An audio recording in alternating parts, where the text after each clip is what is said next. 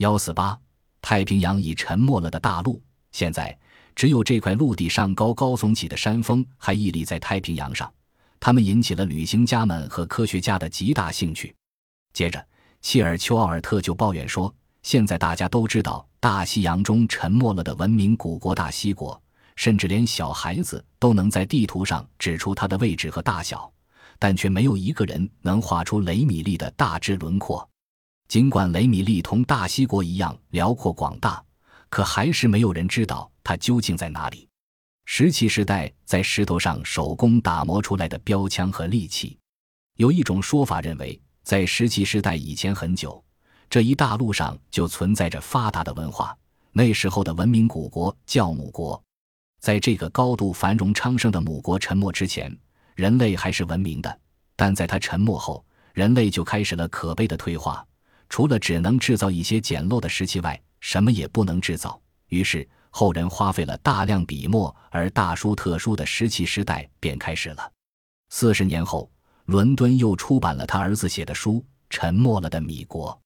书中宣称他完成了他父亲的遗愿，找到了米国，并详细介绍了自己寻找米国的前后经过。他说自己发现了沉入太平洋底的米国年鉴，年鉴上写着。一万五千年前，当米国遭难后，他的一部分居民侥幸获救了。后来，他们把米国的高度文化带到了埃及和两河流域以及美洲。他写道：“在地球的远古时代，曾经存在着许多方面都超过了我们的文明，在许多重要的生活领域里，米国都处于领先的地位，而我们才刚刚开始触及到这些领域。巴比伦、波斯。”埃及、尤卡坦半岛、秘鲁、智利等地的古代文明，都是世界上这一最早文明的遗迹，及米国精神和文化生活的折射。我们地球上有的第一个真正意义上的人，不是出现在别的地方，而是在已经不幸消失的米国大地上。在石器时代以前很久，这一大陆上就存在着发达的文化。在这个高度繁荣昌盛的米国沉没之前，人类还是文明的。但在他沉没后，人类就开始了可悲的退化。除了只能制造一些简陋的石器外，什么也不能制造。于是后人花费了大量笔墨，而大书特书的石器时代便开始了。科学考察表明，复活节岛区域的地质变化过程是紧张而又激烈的。它们开始于几百万年前，至今还没有停息。目前。复活节岛上的地震站每年都记录到几十次规模较大的海底地震。一九零零至一九七二年，南美沿岸的地震站记录到十七次强地震，其中有四次十分强烈，震级超过六十五级。最大的一次是一九零六年一月三十一日发生在距哥伦比亚和厄瓜多尔二百海里处的太平洋底，震级达八十九级。地震所释放出的能量相当于十二万颗原子弹同时爆炸时所释放出的能量。一九六零年发生的智利大地震，震中也在太平洋底。这次地震摧毁了闪色普西翁、瓦尔迪维亚和蒙特港，使二十万平方公里的土地变成了废墟。古代南太平洋土著人，我们可以看到他和现在的太平洋居民有着很多的相似之处。一样的红色头发，一样的褐色皮肤，看来几千年的风霜并没有改变宙太平洋部族的模样。当然，除了褐色皮肤的土著人之外，最早发现复活节岛的欧洲人在岛上看到了不同肤色的土著人，有白皮肤的，也有黑皮肤的，这多么令人惊奇！在复活节岛一带海域中。有许多距海面五百至七百米的水下火山，从东面与复活节岛相接，形成一个水下火山高原。很可能他们以前也曾露在海面之上，只是不久前才沉入了水下。复活节岛的一则传说就讲到了这一点。青年人吉阿瓦卡说：“我们国家的土地以前是十分辽阔的。”可乌可乌问：“那么你们的国家为什么现在变得这样小了呢？”吉亚瓦卡回答说：“乌沃克把自己的手杖放到了陆地上，手杖一放到奥西洛那个地方，大海的波涛就突然汹涌而来，国家就变小了。他叫吉比奥吉托赫努啊，即世界中心。后来，乌沃克的手杖碰到普科普西普西山上就折断了。”吉阿瓦卡是在科吉托莫恩加奥吉阿瓦卡及吉阿瓦卡登临的土地同科乌科乌交谈的。随后，首领霍多马多阿就登上了复活节岛，并在岛上定居下来。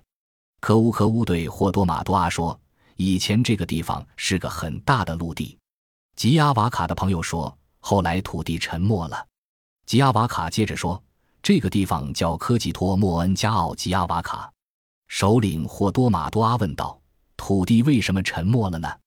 吉阿瓦卡回答说：“这是乌沃克干的。从此以后，我们的国家就开始叫吉比奥吉赫托努阿，即世界中心。乌沃克的手杖很沉，一放到地上，大地就破碎了，沉入到无底的深渊中去了。普科西西西西就是乌沃克手杖折断的地方。”首领霍多马多阿对吉阿瓦卡说。朋友，这不是乌沃克的手杖造成的，而是天神麦克麦克的闪电造成的。乌沃克是马克萨斯群岛的一个神之，是创造宇宙的大神。麦克麦克是复活节岛的最高神之，他创造了人，有闪电行雷的本领。波利尼西亚其他各岛的居民都不知道还有这么一个神之存在。吉阿瓦卡是首领或多马多阿来到复活节岛之前的岛上居民。科乌科乌是霍多马多阿派到复活节岛上的先遣队员。人们在富普科普西普西火山这次猛烈的爆炸给复活节岛带来了巨大的灾难。当火山烟消云散，一切又都沉寂下来的时候，人们看到岛上的土地变小了，只有火山还在冒烟。火山山路上是一片火红的反光。活节岛上可以找到传说中所提到的各个地点，例如。乌沃克手杖是在普科普西普西火山折断的，离它几公里之外就是帕帕吉克纳火山。它是一个不大的火山，它的火山口组成了阿纳克纳湾的西海岸，这是正货多马多阿登上复活节岛的地方。普科普西普西在复活节岛语里是正在喘气的小山的意思。很显然，他在喷发时岛上已有人居住了。青年人吉亚瓦卡的故事所反映的岛上大灾难，如实的记述了它喷发的过程。首先，普科普西普西火山口冒出了巨大的烟柱，喷出了火山灰，震耳欲聋的轰隆声从地球内部传出。接着是电闪雷鸣，大地在颤抖，海浪突起，汹涌咆哮。所谓的乌沃克手杖，就是火山的烟柱和闪电。在这次火山喷发中。